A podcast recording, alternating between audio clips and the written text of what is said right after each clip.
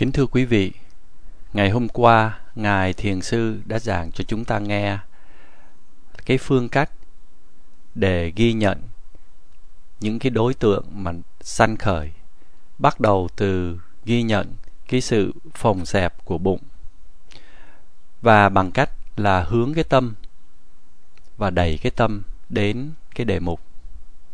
Và nếu mà chúng ta làm như vậy một cách liên tục thì chánh niệm sẽ trở nên tốt, và cái tâm sẽ tiếp tục nằm ở trên cái đề mục quán chiếu. Và khi mà cái tâm cứ nằm ở trên cái đề mục như vậy thì cái sự định tâm sẽ sanh khởi, và cái tâm sẽ không có còn bị quấy nhiễu. Cái tâm trở nên kết hợp và gom tụ lại, thì cái sự kết hợp gom tụ của tâm này thì biểu hiện qua cái sự an tịnh của tâm. Tâm trong lúc đó sẽ không có bị dao động, không có bị dao động bởi tham sân, không có bị dao động bởi dã rượi buồn ngủ, cũng không bị dao động bởi những cái sự lo lắng hay là những sự hoài nghi. Và khi mà một cái tâm nó an tịnh và nó nằm ở trên các đề mục quán chiếu thì cái đó gọi là định, hay là tiếng Phạn là samadhi. Thì ngày hôm nay Ngài Thiền Sư sẽ tiếp tục giảng chi tiết cho chúng ta nghe về cái sự định tâm qua cái khía cạnh thực hành cũng như là lý thuyết. Có rất là nhiều người đã hiểu sai về định và cho rằng cái sự định tâm chỉ có thể có được khi mà cái tâm nó nằm ở trên một cái đề mục, một cái đối tượng duy nhất mà thôi, và nó nằm trên cái đề mục duy nhất này trong một thời gian khá lâu. Họ không có nghĩ rằng một cái tâm mà nó có thể nó nằm ở trên nhiều cái đề mục, từ đề mục này qua đề mục khác, mà nếu mà cái tâm nó có thể nó theo sát các cái đề mục đó thì cái sự theo sát, theo sát đó cũng được gọi là định. Và có một số người thì nghĩ rằng khi mà luôn cả khi mà theo sát các cái đối tượng như vậy thì cái sự định tâm của cái người đó sẽ không còn nữa. Đây là sự hiểu biết sai lầm, và những người này hiểu sai lầm như vậy là vì họ không có hiểu họ, hoặc là họ không có học cái pháp học. Thật sự ra định tâm nó có ba loại. Cái loại thứ nhất gọi là Kanika Samadhi, hay là định tâm trong sát na, hay là định tâm trong khoảnh khắc. Cái loại thứ hai gọi là Upachara Samadhi, có nghĩa là cận định. Còn cái loại thứ ba gọi là Appana Samadhi, có nghĩa là toàn định. Với cái loại định tâm thứ nhất, tức là định trong sát na, thì khi mà một người hành thiền tứ niệm xứ, người đó sẽ ghi nhận tất cả những cái đối tượng, từng cái đối tượng một khi mà nó sanh khởi. Chẳng hạn như người đó sẽ ghi nhận cái sự phồng xẹp của bụng, thì khi mà cái sự phồng nó sanh khởi thì người đó ghi nhận cái sự phồng, hay là khi mà cái sự xẹp nó sanh khởi thì người đó sẽ ghi nhận cái sự xẹp.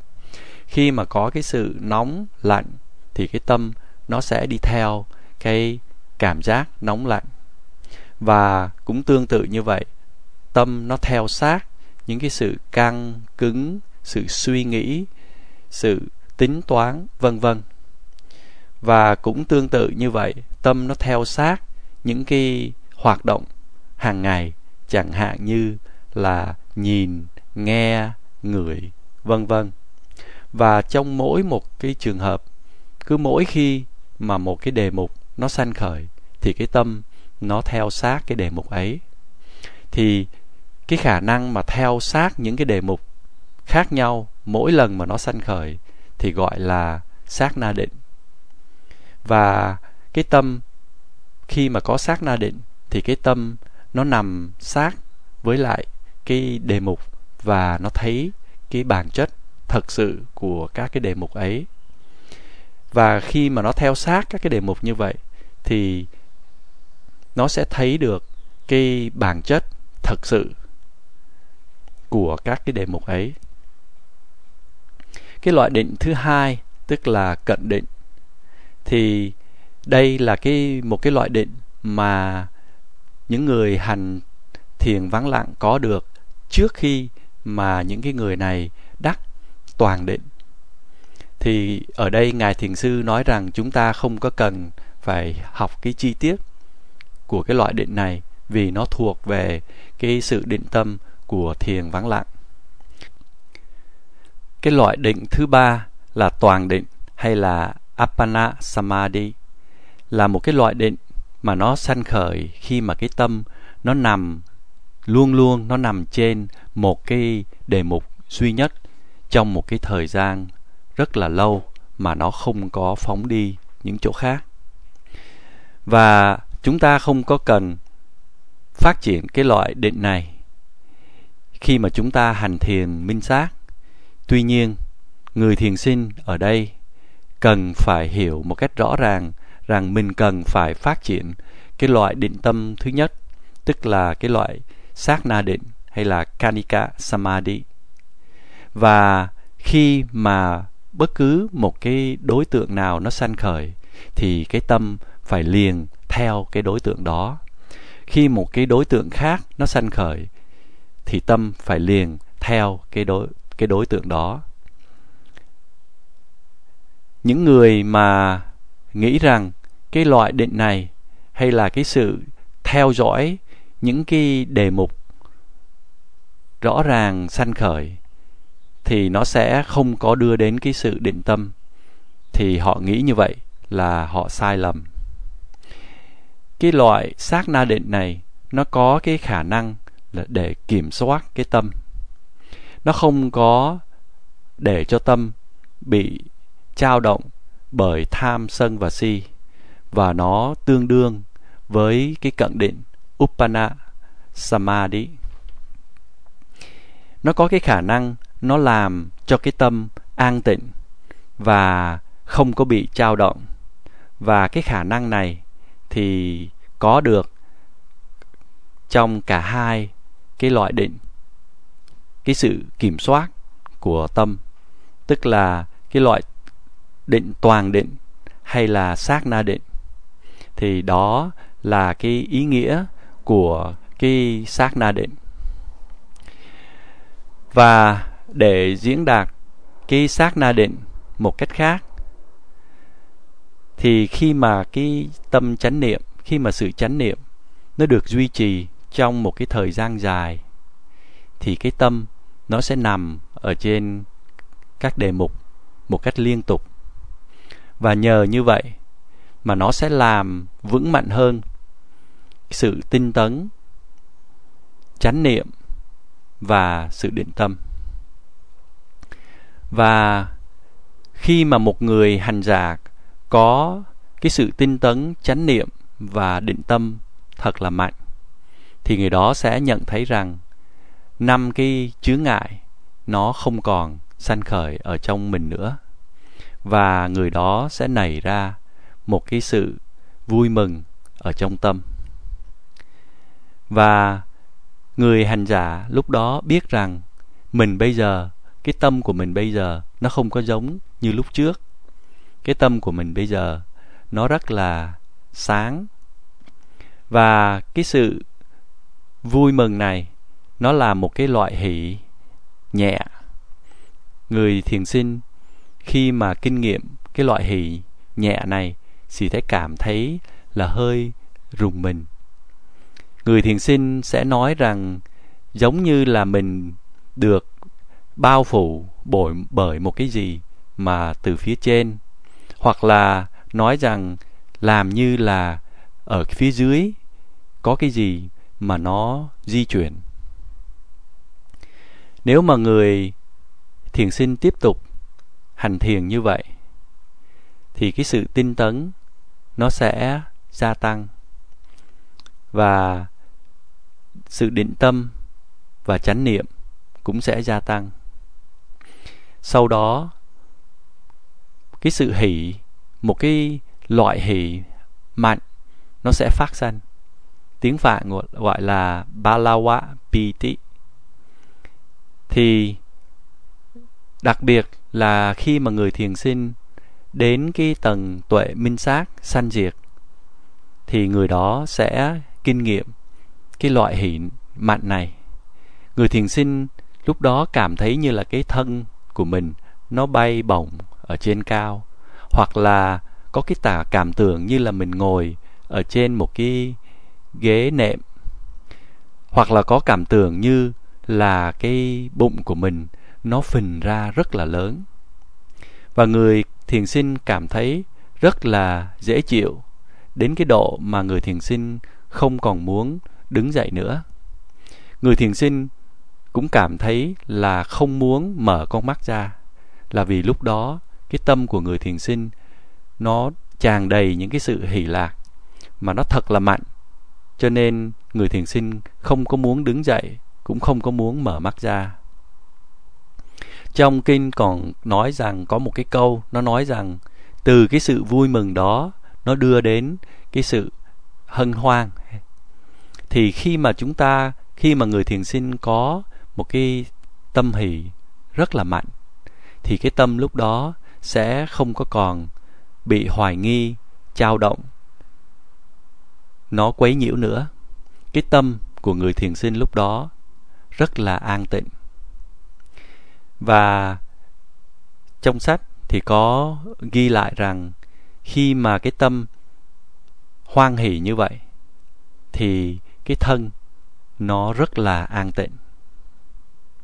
Người thiền sinh lúc bấy giờ có cái cảm tưởng như là mình đang ngồi ở trong một cái phòng có máy điều hòa không khí, và người đó cảm thấy là có một cái sự vui vẻ, hoan hỷ rất là mạnh nó sanh khởi ở trong tâm của mình.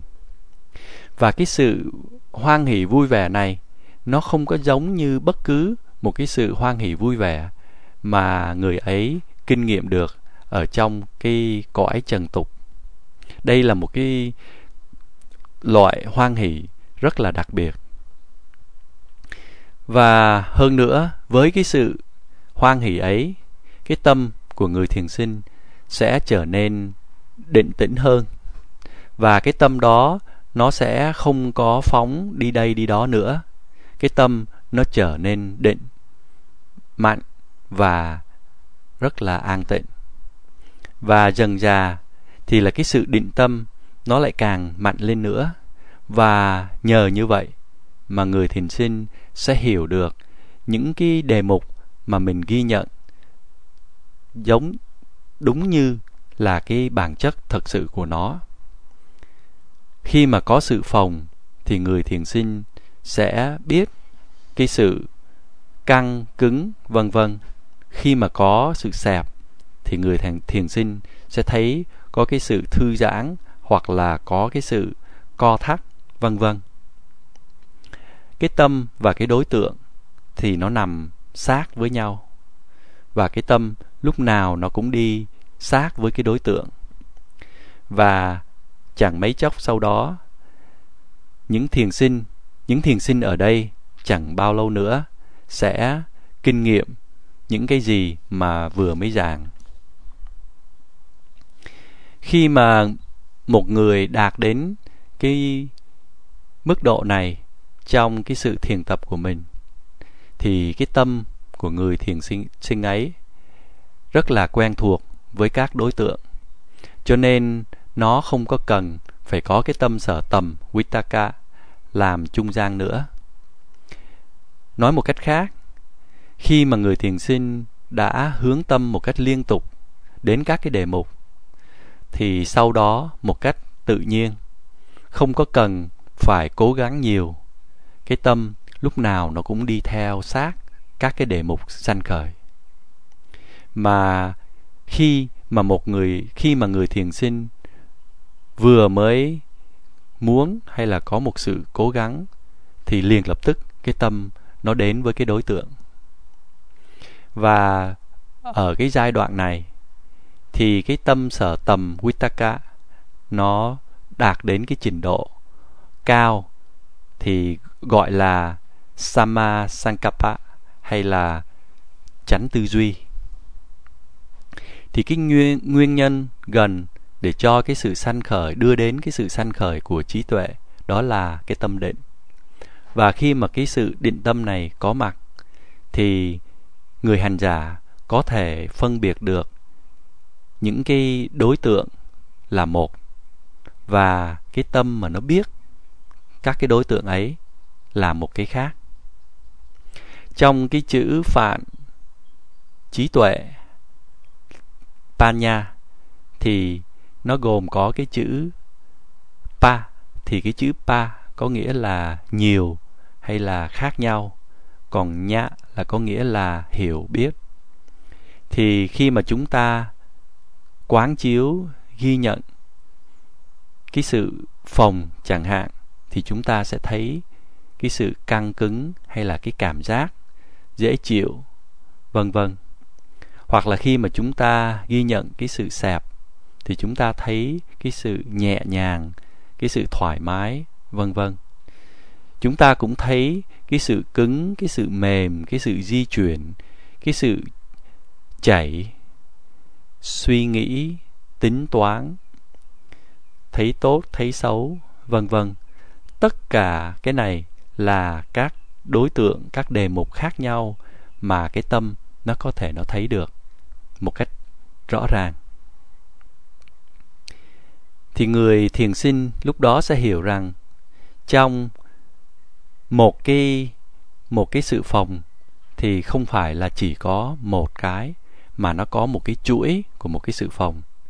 Cũng tương tự như vậy, trong một cái sẹp nó không phải là chỉ có một cái sẹp, mà nó là một cái chuỗi của của nhiều cái sẹp.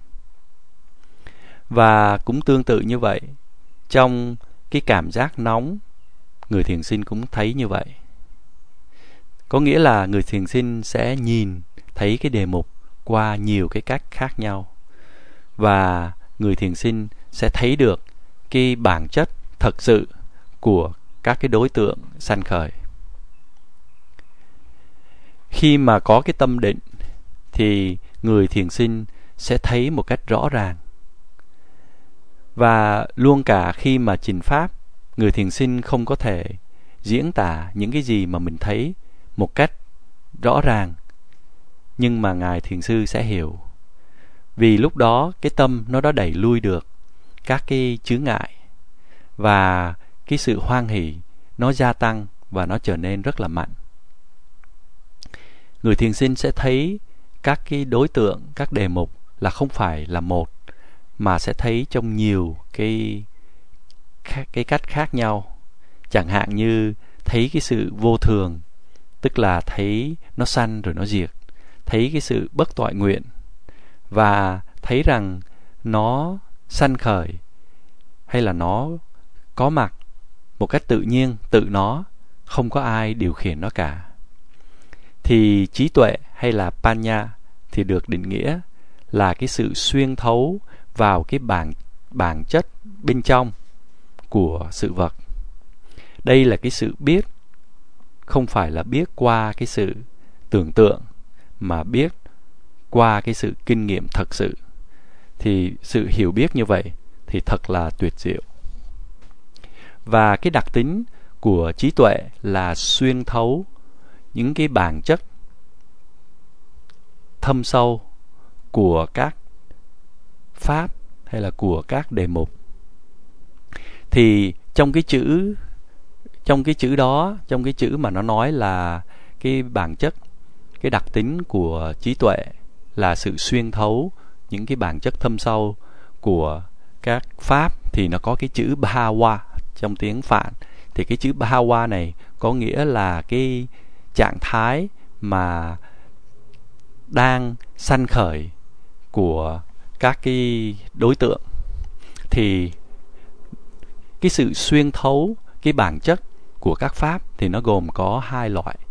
Cái loại thứ nhất tiếng Phạn gọi là sākô bhāvāsa bhāvô, có nghĩa là cái sự xuyên thấu mà thấy được cái đặc tính riêng của các cái các đối tượng. Cái thứ hai tiếng Phạn là sammano bhāvô bhāvāsa, thì đây là cái sự xuyên thấu thấy được cái đặc tính chung của tất cả các pháp. Tất cả các pháp thì đều có một cái đặc tính giống nhau là cái sự sanh và cái sự diệt. Thì khi mà thấy được cái sự diệt hay là cái sự tan rã của các cái đối tượng thì người thiền sinh thấy có cái sự bất toại nguyện. Người thiền sinh cũng thấy luôn cái đặc tính vô ngã của nó.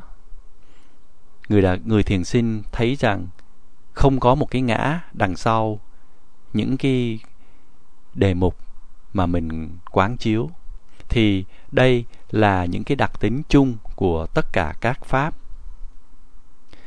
Thì khi mà chúng ta định nghĩa cái chữ trí tuệ panha là cái khả năng để xuyên thấu hay là để thấy rõ hay là để phân biệt những cái đặc tính riêng và những cái đặc tính chung của các cái pháp mà đang sanh khởi. Thì ngày mai Ngài Thiền Sư sẽ giảng thêm về những cái điểm này và Ngài ngừng cái bài pháp thoại tối hôm nay ở đây. Nam mô Bổn Sư Thích Ca Mâu Ni Phật.